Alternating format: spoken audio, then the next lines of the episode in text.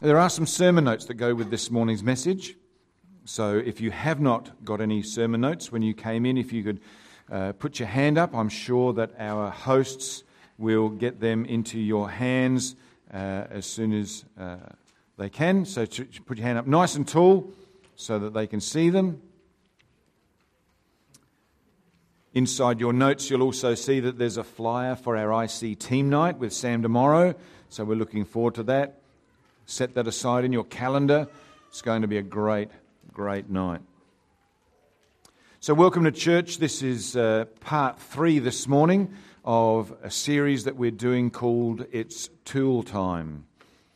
This series is actually designed to help people enter into a simple yet possibly life changing conversation with those who do not know Christ. So, Heavenly Father, I thank you for the power of your Spirit coming alive within us. Your word would come alive in us. It'd vibrate with us. It'd activate us. It'd, it'd compel us to, to rise up in the strength and the power and the anointing of your Holy Spirit as we make a decision, a conscious, deliberate choice to say, I'm not going to remain silent anymore. I'm going to speak up and I'm going to do it with wisdom and with the tools that you give me in Jesus' name. And everyone said, Amen. Colossians chapter 1, verse 28 29 says this Christ is our message. And uh, this is something that um, I had a conversation with uh, only this last week. Uh, so I was at a, a business breakfast um, at uh, the Prancing Pony Brewery only last uh, Wednesday morning uh, with a whole heap of other business leaders. The keynote speakers were Dan- Peter Daniels, who's a business leader, and also Mr. Henry Olonga, who is a Zimbabwean cricketer, man of great faith, and it was just an incredible morning. But as we were sitting down on our table speaking with other business leaders, I had no clue about the, you know, I was asking about their business, how things are going, what things, are, stuff like that. And they asked me, you know, like, uh, uh, what, what do you do for a business? Well, if there's ever an open door, that was it. So I walked through the door and I said, Well, I'm a pastor of a church. And, uh, and I said, that, you know, uh, they said, well, why, why, are you at a business leaders meeting? Great question. It's a really, I actually believe that, uh, uh, that the church needs to reinvent itself. I actually believe that our message is Christ and that message will never change. But the methodologies that the church employs must change. So I'm here to get ideas, to lean into your wisdom. I'm hoping to learn from you and your business and how you conduct your business that might give me ideas and how we as a church might be able to reinvent ourselves. Because unless we do, the church will die and close its doors. And I said, that for me, as a leader, is unacceptable. So that's why Christ is our message. Christ is, turn to the person next to you, say, Christ is our message. But the way we convey that message must change. It's got to be relevant, contemporary. It's got to be alive and vibrant. It's got to be done with thought and wisdom, okay? So uh, in, in this passage it says, We speak to awaken hearts. That's why we speak. The message is Christ, and we've got to speak to awaken hearts to, to Christ, to bring everyone into the full understanding of truth using all the wisdom. Everyone say wisdom. Everyone say wisdom wisdom, we're using all the wisdom that God's given us. We want to present them to God perfect in their relationship to Christ. And that's why I work and struggle so hard, depending on Christ's mighty power working in me. See, I don't know about you, but sadly, a lot of us have not used wisdom in our approach to reaching others or awakening hearts or bringing everyone into a full understanding of the truth. There's been times where I've blown it and I've said the wrong thing.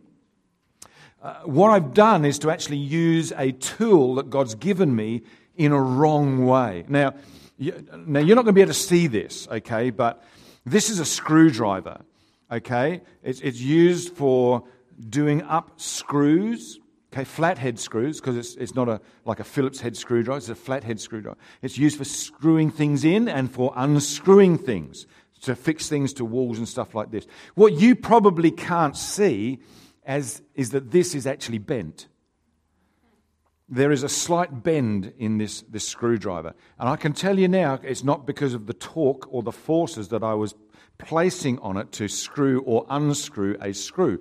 It was because I was using this as a jemmy bar. this is not a jemmy bar, it is a screwdriver. I was using it for the wrong thing and I bent my tool so that now if I was to use this, and I have tried to, it's because it's slightly out, you have to keep readjusting it in the slot of the screw because it keeps getting out of alignment because there's a bend in my screwdriver. If I needed a jemmy bar, what should I have done? Gotten a jemmy bar. Or employed a professional who could do the job properly instead of me just.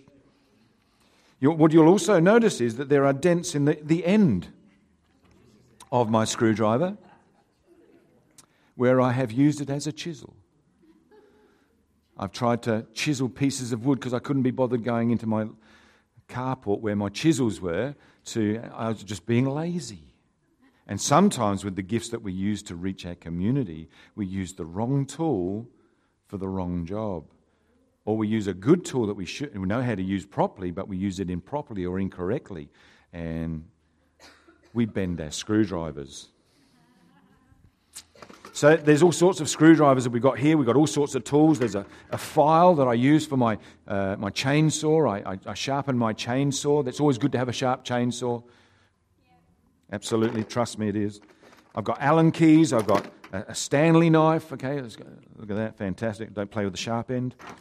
Cool. So there's, there's tools that we have that we can use uh, to, to do different things. And, and this series called It's Tool Time is, is designed to provide us with the wisdom to use the tools that God's given to us to be effective and to produce a work of quality when it comes to having a spiritual conversation with the people who don't know Christ yet. It's, it's a means of us using the things that God's given to us to do that. Uh, this series is based on a book called The Nine Arts of Spiritual Conversations. And you've got a picture of those in that, that book cover in your, your, your notes. Uh, I have two copies of that book. Uh, if anyone would like them, at 20 bucks each. If you would like a copy of that book, you must see me afterwards, um, and I'll, i can get those books, the of books for you. The book actually provides wisdom uh, that we need to have a spiritual conversation with people that we live with, that we work with, uh, and that we come into contact with during our day. It gives us nine simple practice, practices everyone can use to talk with and engage with others in a spiritual conversation.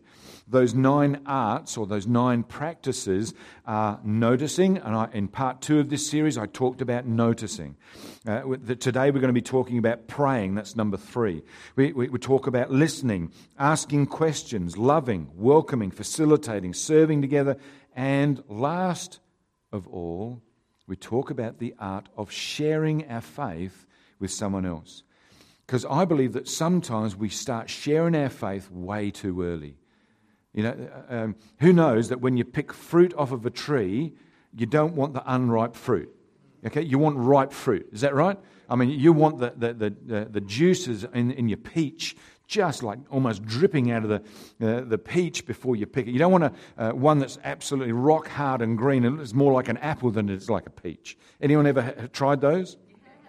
I did when I was going past the peach orchard, orchard when I was going to school in my old day schools, uh, old, olden days, okay? Because olden days schools, okay? So it was many years ago. So welcome to It's, it's Tool Time. Um, in part two, I talked about noticing, okay? To, to notice people, we, we pay attention to them, we secretly pray for them, ninja prayer, okay? Uh, we listen to them, that's a big part of noticing as well. So this morning I'm going to be talking about us praying for the people that we meet as a part of having a conversation with people during, during the day. See, praying to God makes sharing about God effective. Let me say that again. Praying to God actually makes sharing about God effective. Sometimes we think that if we just know the right words to say, that someone uh, will believe. That the Bible awakens to us a reality that sometimes we forget, you know, that, that there's an enemy out there who's alive and well. And we forget that our battle is not against flesh and blood, but it's actually against the rulers and the principalities in dark places in the heavenly realms.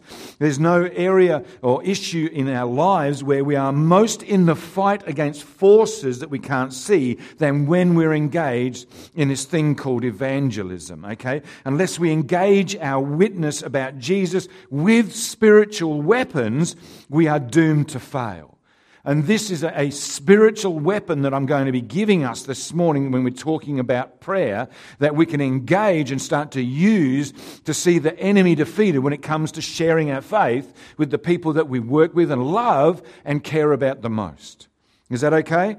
So, prayer is a powerful spiritual weapon in our battle for the souls of people in our world.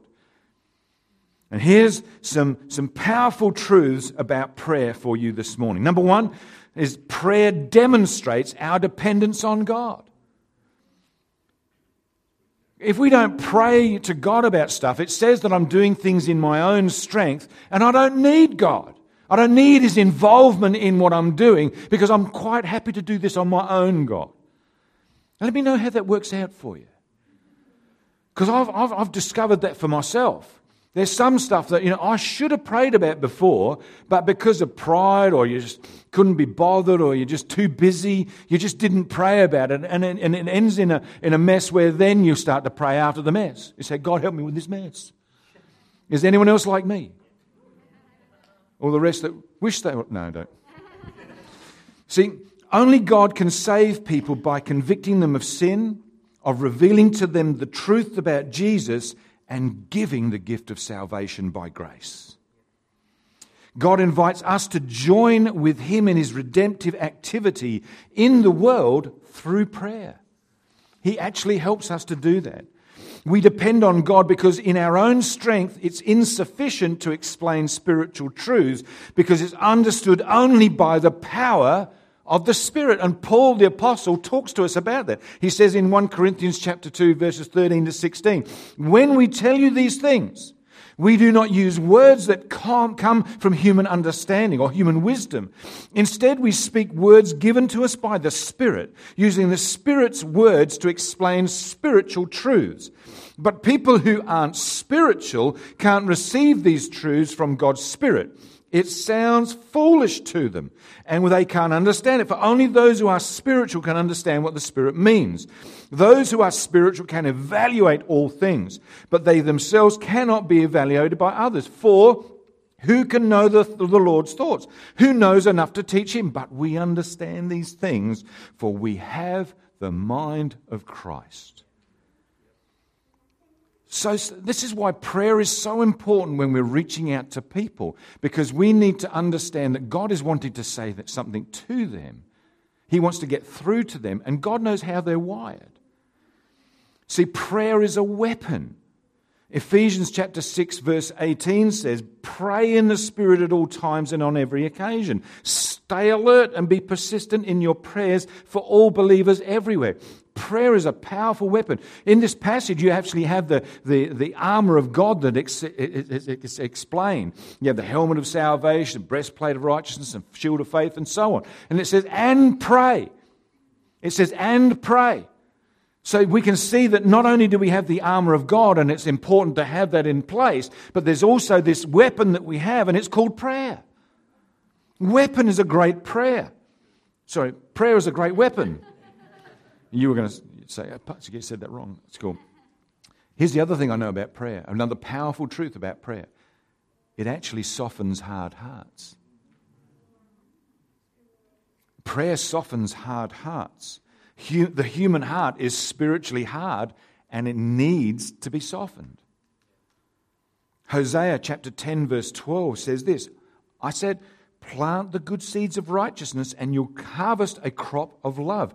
Plow up the hard ground of your hearts, for now is the time to seek the Lord, that he may come and shower righteousness upon you. I loved uh, one of our recent God Story Sundays where Shane talked about the parable of the sower and the seeds and stuff. It was a very powerful thing that, you know, uh, the proportion to which we, we uh, are sharing our faith and having conversations with people, you know, uh, some of it just goes and gets choked out. Some of it uh, falls upon hardened ground. Some of it, there's no root to it. So it's, it's, when the hardship comes, it just dies and withers and stuff like that. And you can read that in Matthew chapter 13, verses 1 to 23, the parable of the sower. This is another truth about prayer. Prayer makes the heart fertile and ready to receive the seed. This is why we've got to go to God in prayer when we're talking about sharing our faith and in being engaged in, in evangelism. See, Romans chapter 2, verse 28 to 29, Paul paints a picture of a, a heart circumcised to the Lord. To circumcise our heart means to unblock it so it can hear and see the message of the gospel. And according to Paul, that happens by the Spirit.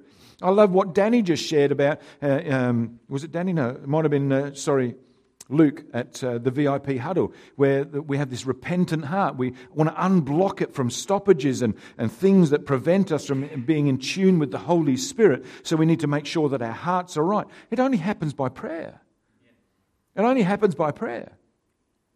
Ephesians chapter 3, verses 14 to 7, uh, 17 says, Prayer softens hearts to be receptive to the gospel. Prayer, and here's another powerful truth prayer draws people to Jesus. We, the truth is, we can't come to Jesus unless the Father actually draws us. In John chapter 6, verses 44 to 45, Jesus says, No one can come to me, meaning Jesus, unless the Father who sent me draws them and I will raise him up at the last day. It is written to the prophets. They will all be taught by God. Everyone who listens to the Father and learns from him comes to me. In other words, the Father has to draw people. So it, it stands to reason that if the Father is drawing someone to him, let's ask who it is. This is not rocket science. This is not brain surgery. Okay? Uh, If we're wanting to engage with the people in our world, we've got to be asking God, God, who are you working with? And I'm going to get to that, but I don't want to jump ahead of myself because I'm excited about this message.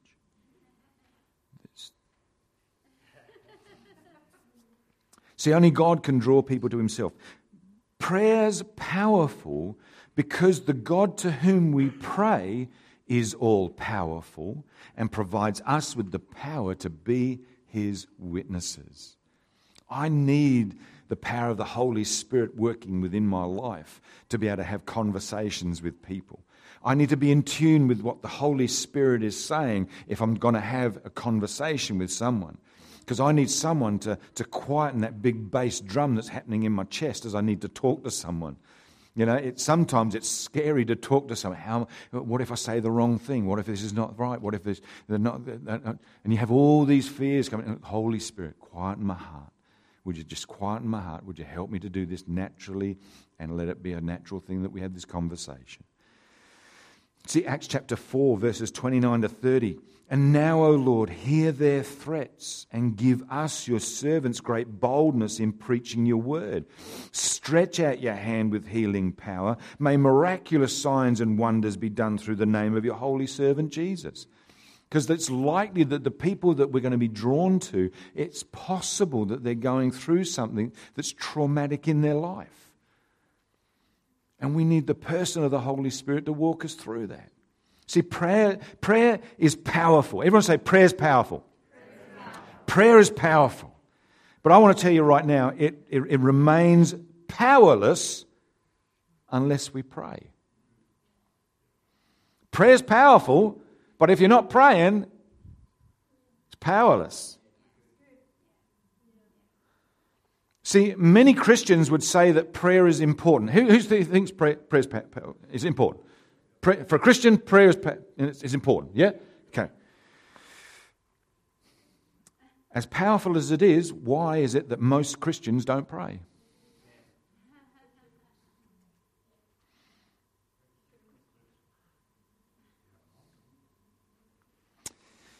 There's a wide divide between our desire to pray and our practice of prayer. See, I want to pray without ceasing, but I don't. I want to ask God for my heart to be attentive and open to His promptings every day, but I don't. I pray for persistently to, to, for the people in my life to, who, who want to know Jesus. I want to pray for those people who are, are wanting to know Jesus, but I don't. I know that for most of my Christian life, and I'm a leader, that my prayer for the people in my world and, and stuff like that has been inconsistent at best. It's been like this. You know, you have seasons, you're going really well and, and stuff like that. No, some of you may be absolutely fantastic, and I, you're great people. I, I just, you're people of prayer. I love it. I think it's fantastic. And I'm not taking anything away from what you're doing. I think it's incredible. Just continue to do what, what you're doing. But some of us here, it's inconsistent. And it's something we've got to look at. If we're going to reach the people in our world for Jesus, prayer's got to be a part of it. I mean, prayer is not even talking to a person who's unsaved. It's just talking about a person who's unsaved to God. You haven't even spoken to a, a real flesh and blood person yet. You're just talking to Jesus.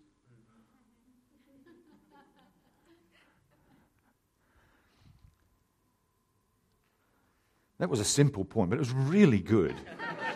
It was a really good point. See, at an unconscious level, this is, this is what, what I think. At an unconscious level, I think that the people who I'm talking to about Jesus, that their conversion was up to me and my clever presentation of the gospel, my compelling explanation or argument of the gospel. And that I didn't need God for that. I thought it was all up to me. My thoughts uh, I, thought my, my, my job is to convict, confront, and convince others of their way of life. I thought if I won the argument, then surely they'd be converted. But that never happened. See, this is what I've discovered that the kingdom of God is loving, it's exciting, it's adventurous, it's attractive, it's inviting, and it's gracious. Yet my approach seemed to be the complete opposite. My motive was always pure. I always, I, I, love people, I love God, and I just, there's a genuine uh, desire on my part to reach the people for, for Jesus. But I haven't used the tools right. I, I use my screwdriver as a, as a jemmy bar, uh, and, and I've messed it up. See, I need God's influence as I notice and pray for and listen to those who are spiritually curious. Romans chapter 1, verse 16 says, The gospel. Everyone say the gospel. The gospel. Not my profound words. The gospel. Not my profound words. Not my, my, my persuasive argument. The gospel. The gospel is the power of God that brings salvation to everyone who believes. The gospel is the power of God to salvation. And this is my reality, though. I can't save anyone. I can't convict or convince anyone. It's not my job. It's the Holy Spirit. It's His job to do that. His job to do that, yeah? Revelation chapter 5, verse 8. This is a powerful script. You need to underline this in your Bibles or like hit the highlight button on your app. Someone's got an app. Romans, sorry, Revelation chapter 5, verse 8 out of the New Living Translation says, And when he took the scroll, the four living beings and the 24 elders fell, down before the Lamb. Each one had a harp, and they held gold bowls filled with incense, which are the prayers of God's people. Now, that's the first time I've preached out of Revelation for years, but that is a powerful truth. See, all of our prayers reach God, and each one is treasured by Him. Our prayers are held before God's throne in a gold bowl where He doesn't ignore them, forget them, or misplace them.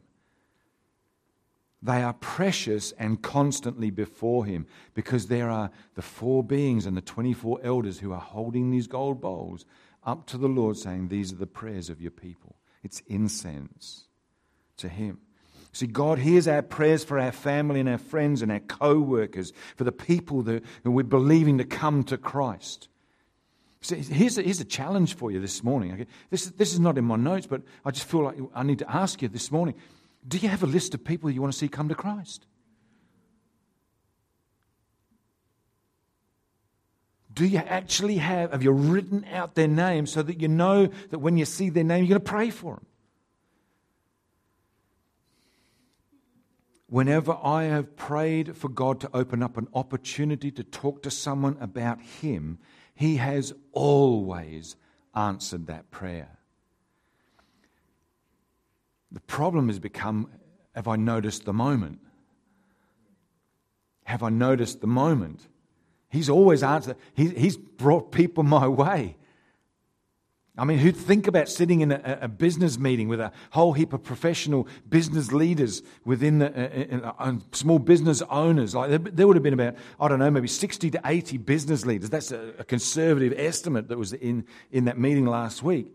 And, and I get to sit down with a, a couple that are engaged in a business. One's a, a, financial representative, the other one's a physiotherapist. They're a couple together or partners. I'm not sure exactly where that's at, but you know what? It doesn't matter. But uh, there's an opportunity to share about Jesus in that. What happened before I got to that business meeting? I want to tell you, I said to the Holy Spirit, Holy Spirit, would you open up an opportunity for me today to share about Jesus with someone? Would you help me to see and recognize that moment? He answers the prayer. And I would suggest to us all this morning if we prayed for the people that we're going to, Lord, I'm about to, to, to launch myself out into my day. Would you help me to talk to someone about who you are and what you've done in my life? Would you help me to open up an opportunity where I can value someone? I say, What's happening in your world today? What good things are, what, what can we celebrate in your life today? What, are you struggling with anything? You, you look sad. Are you okay? That's an opportunity.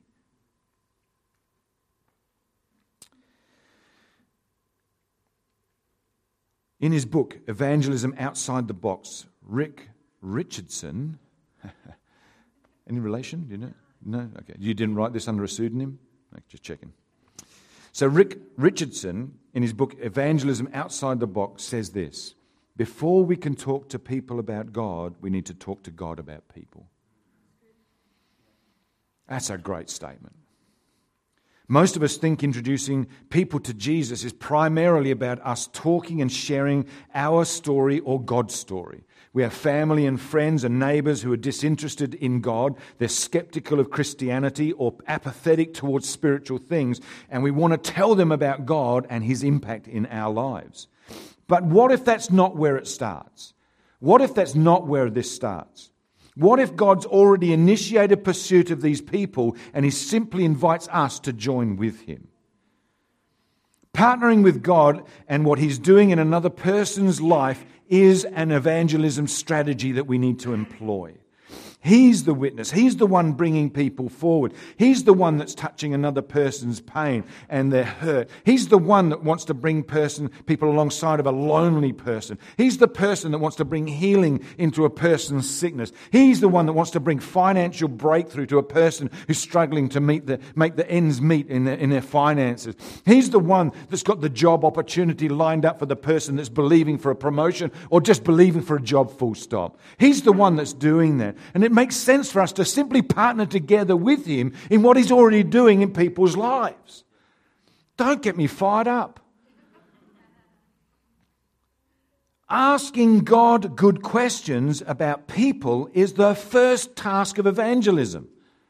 Just asking God some simple good questions is a great first move in evangelism. To understand what God's doing in people's lives and what our role might be, we can ask God, we can pray to Him and ask Him these three questions. Okay? These three questions. The first question is this Lord, where are you already at work? That's a great question.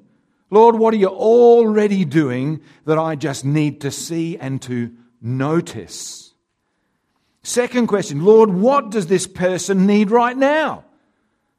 See, I think that they might need to know Jesus and the full gospel message with a complete breakdown on the apologetics and the, the hermeneutics of, of Christianity, and that they need to know the, the, the theology and the doctrine behind the sin of man and, and that whole. No, what do they need right in that moment?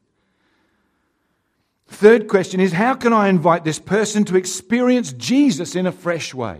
And I'm just going to take a few minutes just to unfold each of these areas. Number one, Lord, where, you, uh, where are you already at work? When we notice someone, we send up a secret, quick ninja prayer. Lord, what are you doing in this person's life already? My ninja prayer just went up. God, what are you doing in this, in this board meeting?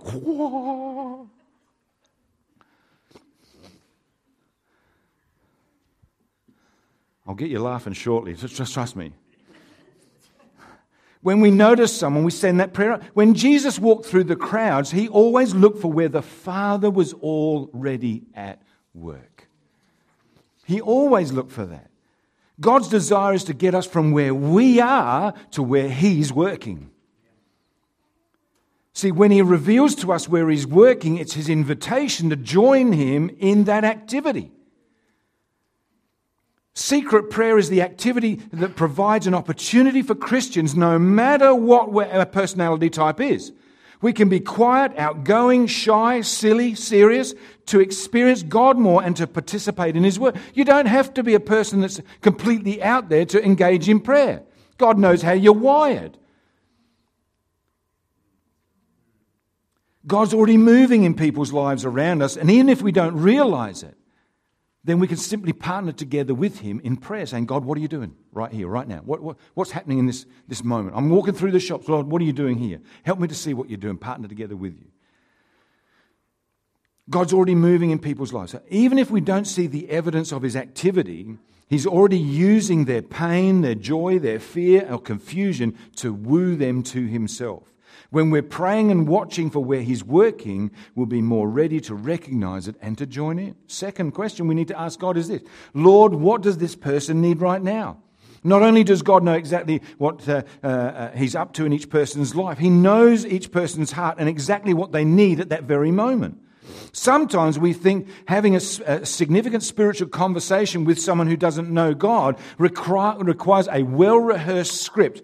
However, the chances are that the person that we give this practiced reasoning or this argument that we've thought through in our mind is, is more likely to stunt that conversation rather than lead to a compelling conversation about God. Because it becomes cliched. They're not looking for a cliche. They're looking for a relationship. They're looking for hope. They're looking for an answer. They're looking for someone to love them. They're looking for a friend. The greatest thing you could do in a spiritual conversation is say, Do you want to catch up for coffee? That is an amazing thing to say to someone. You okay? Cool. Just checking.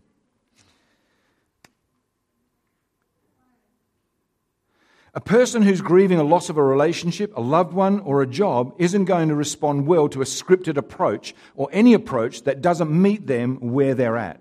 See, the right words at the wrong time are still the wrong words.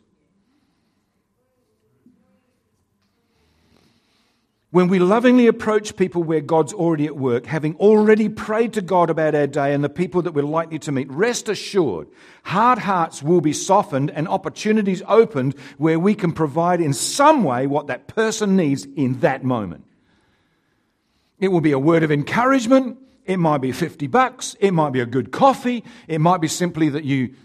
Now, we did the Safer Churches training. So, oh, Jesus, okay. Or you can, I just, you look like you're sad, you need a hug. Is that okay?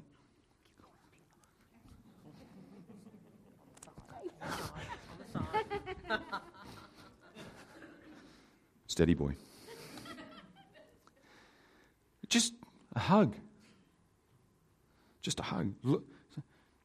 See, the woman caught in the act of adultery didn't need judgment, she needed grace. Jesus gave her what she needed in the moment. Zacchaeus didn't need to be shunned because of his occupation as a tax collector. He needed to, someone to value him for who he was in the moment. They got what they needed, not what we think they deserve.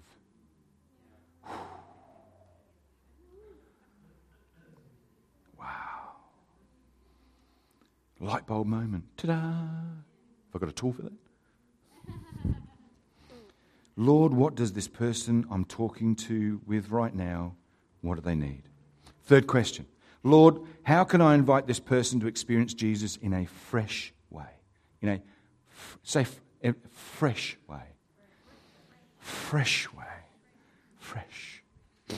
Fresh. I've in, ten, I have tended to invite people to experience Jesus in what I now see as having been very cliche. I would invite them to church. I'd tell people uh, uh, that I meet that Jesus will meet all of their needs or that He's always with us, that uh, he, he gives us joy. And if they ask, He'll give them that too. And they say to me, That's fine for you, but that's not what I'm looking for. You see, we often hear that. See, many people's experience with Christians or church or even God hasn't been positive. Many have been burnt by the church or hurt by Christians, or they base their understanding of God on movies, on culture, on the most extreme encounters that they've had with those preaching judgment, punishment, and condemnation. That's what they think God's like. They think that God is ready there with a big stick waiting to beat them up for everything they've ever done wrong, and they do not see Him as good or in a good mood. How can I invite this person to experience Jesus in a fresh way? Because I'm going to tell you now, it is highly likely that you are not the first person to ever talk to this person about Jesus. He has already been working in their lives. He's experienced Christians, or they've experienced Christians or church or God in some way, and they have a preconceived idea about what God is like. And what we need to do is say, God, how can I help this person to experience Jesus in a fresh way?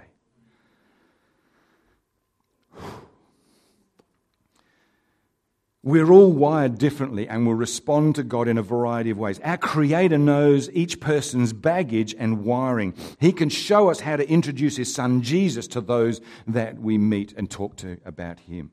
God used a burning bush and a talking donkey to get people's attention.